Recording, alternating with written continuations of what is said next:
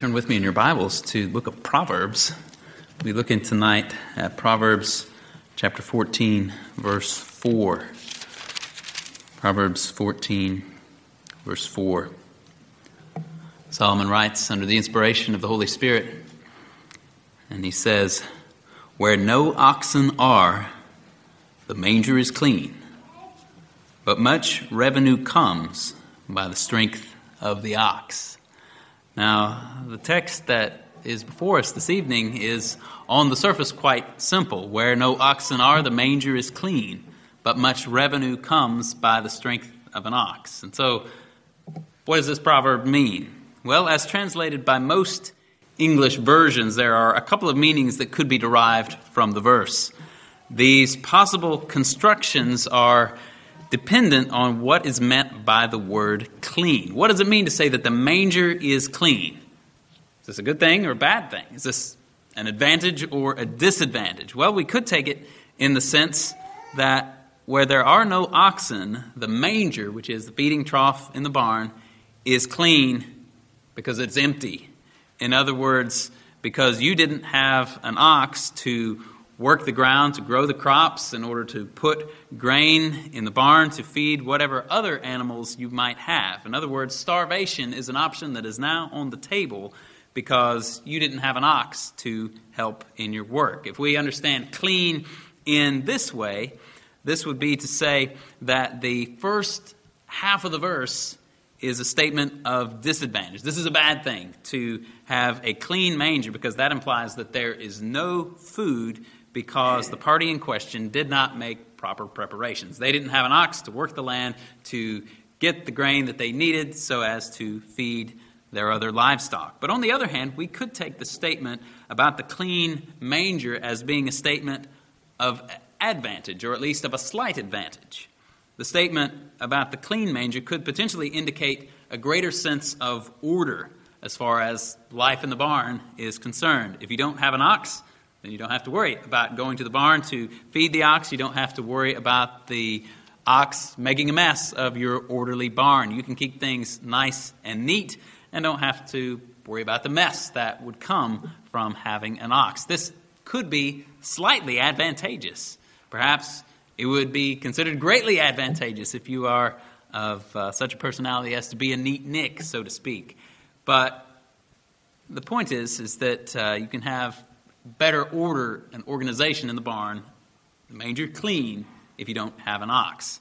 And so, where there is no oxen, the manger is clean. This could be a bad thing or slightly good thing, depending on how we understand it. But however we would understand it, the second part of the verse, the second half of the verse, sets up a clear advantage. There's a contrast here in the verse, and whatever disadvantage or slight advantage might be in the first half, there's a clear advantage in the second half. Much revenue comes by the strength of an ox. In other words, having an ox means having a cash cow, right? That's clearly an advantage over having no food in the manger and therefore being subject to potential starvation. And it is also an advantage over the slightly advantageous situation of having a clean manger. Because now, you, your manger might be dirty, but much revenue is coming in. At the risk of sounding unduly materialistic, think of the money, right? Isn't that what the verse is saying here? Much revenue comes by the strength of the ox. Having an ox is profitable. The revenue that you can gain by having an ox should outweigh all the concerns and problems that go into feeding him, taking care of him, keeping the manger clean, and all the rest. It's better to have an ox than not to have an ox. There's work involved, the manger can get messy, but at the end of the day, it's worth it because of the revenue that comes. Now, having established that, what do we, you and I, do with this verse? Obviously, economies and technologies change, but the Word of God does not. So, how do we apply this to ourselves? In times past and in other parts of the world, even today, I think you could make a pretty, pretty direct application of this verse to the situation of the people of God. We could say, on the authority of this verse, that if you want to live wisely, don't be too lazy to take care of an ox. Don't be too much of a neatnik to have an ox. Get yourself an ox, take care of him, work the land, earn a profit, take care of yourself, take care of your family. In times past and even some places today, we could make a, a pretty straight application of this proverb. Now, here's the deal I don't know of any one of us here who has an ox. And at least for most of us, even if we did have one, it probably wouldn't actually be that profitable for us. It would probably be more of a liability than an asset. And so, what we need to do then to utilize this proverb is to recognize the general principle behind what is being said here and then seek to apply that general principle to the various spheres of our lives. And I think that the one way of stating the general principle that's being taught here in the verse is to say that profitable ventures are not necessarily clean and easy. Profitable ventures are not necessarily clean and easy. If you want the revenue, in this case, you have to have an ox, you have to take care of the ox. And if you have an ox, the manger and the things in the barn are going to get disheveled and get messy. But that's okay because the revenue gained by having the ox will be more than enough to outweigh any objectionable aspects of the labor involved. Profitable ventures are not necessarily clean, and easy. And as we consider this principle, this broad principle tonight about profitable ventures not being always clean and easy necessarily, we can apply it to some different aspects of our lives, to our work, to our human relationships, and to our labor in the kingdom of God. And so we'll, we'll think about those, those spheres our, our work, our human relationships, and our labor in the kingdom of God. And so our physical work, our labor in the world, is probably the most obvious point of connection. We'll start there. So, the temptation that we all face at some time or another is the temptation to be lazy, to be slothful. Why is that a temptation for us? Being lazy is a temptation because it's really easy to be lazy. You don't have to do anything to be lazy, right? You can you can sit back and let the world go by, and you can just be there and be lazy. My father used to tell this story that illustrates the point quite nicely. He told about this man who was a hardworking man who had three sons. All three of the sons were lazy. And this hardworking man was so disgusted by the laziness of his sons that he decided one day that he would give a $5 prize to the one who was the laziest of his three sons. And so, when the man announced this to his sons that he was going to uh, to give a prize to the one who was the laziest, two of the sons started, you know, kind of kind of jumped up and said, "Oh, Dad, you know, I was I was lazy this way, this way, this way," and the other one tried to, you know, one up him and say, "Oh, I was lazy like this and this and this," and the other one, the third one, was he was lying in bed at the time, and he just said, "Roll me over and put it in my pocket." And that's what laziness is. You just sit there or lay there, as the case may be, and let the world go by. You don't have to do anything to be lazy. On the one hand, that approach might appear to streamline life and simplify life quite a bit. All the busyness associated with a job, it's not a problem if you don't have a job. All the transportation issues that go into having a job vanish. Car won't start, Nothing to worry about. You don't have a job to go to. That simplifies life. A lot of the messiness that goes with being in the workforce disappears. The manger stays clean, so to speak. Problems, the problem is, though, if that's your approach to life, the manger also stays clean in the sense of being empty. You're not going to be earning anything with which to take care of yourself, or if you have a family, taking care of your family, and that means you're either going to starve or else you're going to be dependent on someone else. Laziness has the appearance of being the easy and simple way to live. It appears that one could save themselves a lot of trouble that way, but the reality is that in the long run, it doesn't work out too well. That approach creates more problems than it solves.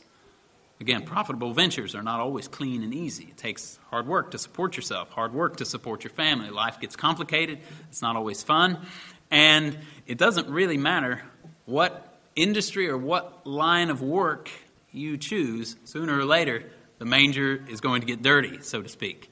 If you're in retail, you have to face the grumpy customer. If you're in food service, the lunchtime rush or the supper time rush is going to hit. If you teach school, you're going to have to grade all those final exams and face uh, potentially unhappy parents that are out there once the grades are posted and they don't like what grade junior received. And on and on it goes. Every, every line of work has its own problem. The manger gets dirty, life gets difficult. That's quite a contrast from that laid back attitude of that boy who said, Roll me over and put it in my pocket. And so, why do we do this? Why do we bother? Why do we put ourselves in such difficult situations? We do it because much revenue comes from the strength of an ox. We do it because profitable ventures can be difficult and dirty. Or as Solomon says later on in chapter 14, uh, chapter 14, verse 23, in all labor there is profit, but mere talk leads only to poverty. We put ourselves out there and get to work because, as one commentator expressed it, God works by means, not by miracles. And I would just add to that statement the word usually. God usually works by means and not by miracles. And so what that means is that we have to get out there, roll up our sleeves, and be ready to get dirty, both figuratively and or literally. And this is how we are called as Christians to live in the world. Even before there was sin in the world, Adam had a job to do. He was to care for the garden, he was to keep it. The nature of the task was compounded and made more difficult by the entrance of sin into the world and the curse, but nevertheless, work is, in its essence, a good thing. And the New Testament is quite clear that the people of God must be productive. And so Paul says in 2 Thessalonians 3 11 and 12 concerning a report uh, that he and his companions had received, he said, For we hear that some among you are leading an undisciplined life, doing no work at all, but acting like busybodies. Now, such persons we command and exhort in the Lord Jesus Christ to work in quiet fashion and to eat their own bread. And so profitable ventures can be difficult and messy. And this is also true, kind of shifting gears now, in the realm of human relationships. Life is simpler and, in some senses, not quite as messy if you keep to yourself and you keep your interpersonal relationships and interactions with others to a bare minimum. Life can be cleaner and neater that way. If you don't have any friends and you do this by design, then you're not going to have anyone calling you at 10 o'clock at night because they're in a really bad fix and need a good friend to walk them through it. None of your friends are going to call you and tell you they're broken down on the side of the highway and need a ride home if you don't have any friends. That can make life cleaner and neater. You don't have to worry about cleaning up your house before your friend comes over if you don't have any friends coming over for a visit. If you cut off all family ties, you'll never have to worry about those potentially awkward Christmas dinners or family reunions again. Those who decide for simply the sake of convenience, I'm not talking about physical necessities or, or uh, physical constraints or anything, but those who decide for the sake of convenience that they're not going to have children do, in fact, save themselves a lot of work. It's a lot of work to raise a child or multiple children. There are diapers to change, feedings to give, doctor's appointments uh, to go to, nights where you don't sleep as much as you would like. Life gets very complicated when children are involved. And many of you in this room know exactly what I am talking about. And we could add the marriage relationship to that list as well. Marriage can be hard. Marriage is a relationship that must be cultivated. It takes work. Sometimes it can be difficult. And so, in one sense, life is, is easier and cleaner if you steer clear of all of the problems uh, that can be caused by interpersonal relationships. But you will be poorer for it if you choose to live that way. Just as work was part of the human experience before the fall, so also was human companionship. And thus the Lord says Genesis 2:18, "It is not good for the man to be alone. I will make a helper suitable for him. Even in Eden, before the fall, it was not good for man to be alone. That's why God made Eve and gave us the creation ordinance of marriage. Likewise, Solomon describes the practical benefits of companionship in Ecclesiastes 4 9 and following, where he says, Two are better than one, because they have a good return for their labor. For if either one of them falls, The one will lift up his companion, but woe to the one who falls when there is not another to lift him up. Furthermore, if two lie down together, they will keep warm. But how can one keep warm alone? And if one can overpower him who is alone, two can resist him. A cord of three strands is not quickly torn apart. Relationships with people make life messy, but there is much profit to be had, much benefit to be gained by relationships with others. Despite all of the effort and the work involved, we're better with them, and we're poorer without them. And finally, let's turn to consider the matter of our labor in the kingdom of God. And here the general principle holds true. Again, profitable ventures are not necessarily clean and easy. And obviously, when we speak of something being profitable in the realm of the kingdom of God, we're not speaking of money, but rather we're talking about spiritual fruit. Spiritually fruitful labor in the kingdom of God will not likely be clean and easy. Your life will be easier and cleaner if you don't get dirty doing kingdom work. It's easier not to do evangelism than to do evangelism. It's easier not to try to help someone in their discipleship than it is to try to help someone grow in their walk with Christ. Sometimes we pour out our hearts and our souls into maybe a particular type of ministry or maybe personal ministry with some particular person, and it seems like we gain no ground for all our efforts. The friend to whom we witness may still love sin more than Jesus. The Christians in whom we invest our lives may not seem to be growing despite all of our efforts. It's very easy to get discouraged when we seek to pour out our lives in service in the kingdom of God because we want to see the fruits of our labors, and we often want to see it soon. And I'm speaking of ministry of all kinds pastoral ministry and any other ministry with which uh, brothers and sisters in the church are involved. It can be easy to be discouraged. And when we don't see the fruit that we're looking for, we might just give up and say, hey, this is making my life too messy. I'm putting in all this effort and I'm not seeing any, any benefit or any fruit coming uh, flowing to anybody because of it. And we might come to the conclusion that it's easier just stand back and not be involved. Life stays clean and simple that way. But again, if you take that route, you will be the poorer for it. And I would add, others will share in your poverty because you will miss opportunities to do good to others, opportunities from which you yourself would have received a blessing as well. And others will fail to receive the blessing that could have come through you. And thankfully, it is at this point the scripture meets us head on to keep us working. And so Paul says to the Galatians, Galatians 6 9, let us not lose heart in doing good, for in due time we will reap if we do not grow weary. So keep working, keep the ox going, so to speak. If we do not grow weary in the labor, there will be a season of reaping. It might not be the reaping that we had in mind or the reaping that we expected, but it will be good. Paul says, In due time we will reap if we do not grow weary. And similarly, Paul concludes his discussion of the resurrection, 1 Corinthians 15, with these words saying, Therefore, my beloved brethren, be steadfast, immovable, always abounding in the work of the Lord, knowing that your labor in the Lord is not in vain. Your labor in the Lord is not in vain. And thus it is that we should, should keep on going. And remember this proverb as we do so that where there are no oxen, the manger is clean. But much revenue comes by the strength of an ox. There, the, the ventures that we engage on might not necessarily be clean and easy, but nevertheless, God will bring the reward to our work, to our relationships, to our kingdom service.